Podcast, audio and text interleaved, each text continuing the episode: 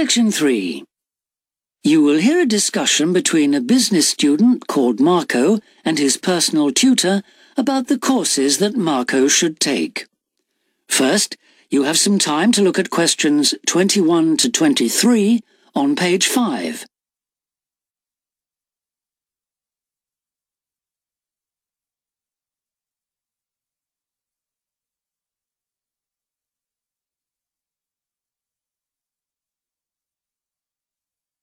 Now listen carefully and answer questions 21 to 23.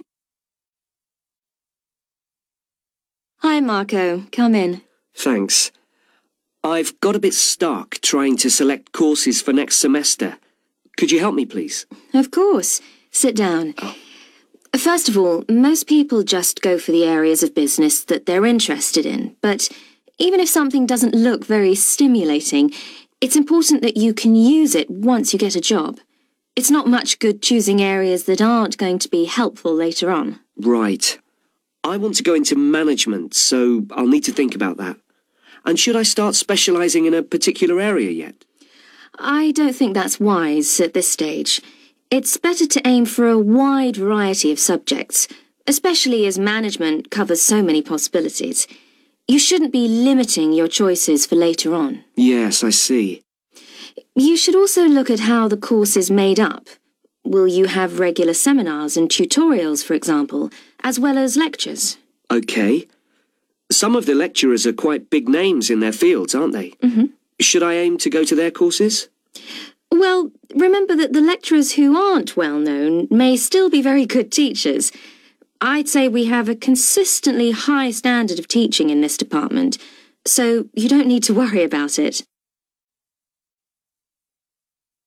Before you hear the rest of the discussion, you have some time to look at questions 24 to 30 on pages 5 and 6.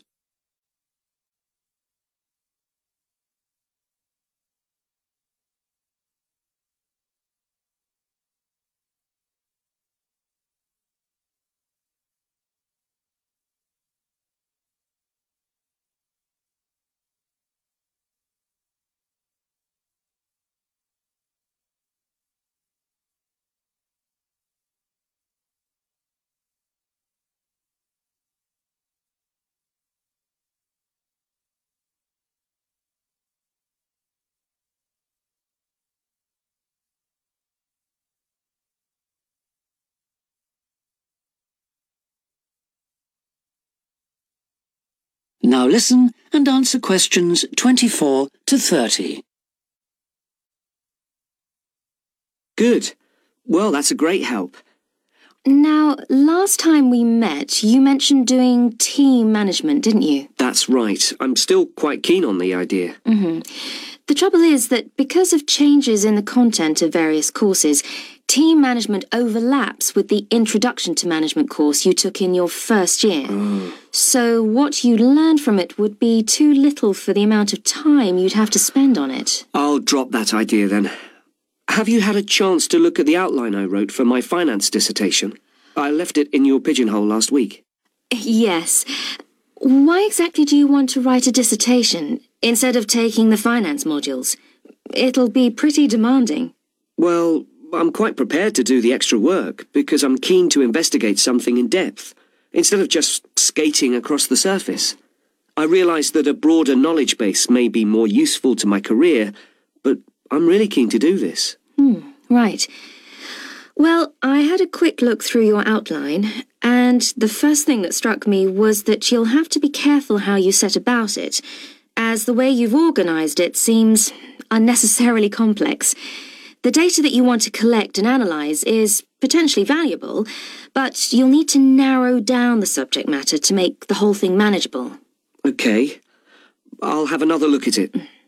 I was talking to Professor Briggs about it yesterday, and I got some more ideas then. For part of the dissertation, I was thinking of trying to persuade finance managers from three or four companies to let me ask them about their company finances. Mm-hmm. If not, I think I'll have to change to another topic. Well, go ahead then. I could give you some names. Thanks. Now, let's talk about practicalities. Your dissertation must be finalised by the end of May, so you should aim to finish the first draft by the end of March. Is that feasible? Yes, it shouldn't be a problem. I'll need to register for the dissertation, won't I? Is that with the registrar's department? No, it's internal to this department, so you just need to let the secretary know. Do that as soon as you're sure you're going to write the dissertation. Okay. Then, to analyse your statistics, you're going to need some suitable software. If I were you, I'd drop into the computer office and ask them for a copy. Right. So if I revise my outline, can I... That is the end of section three. You now have half a minute to check your answers.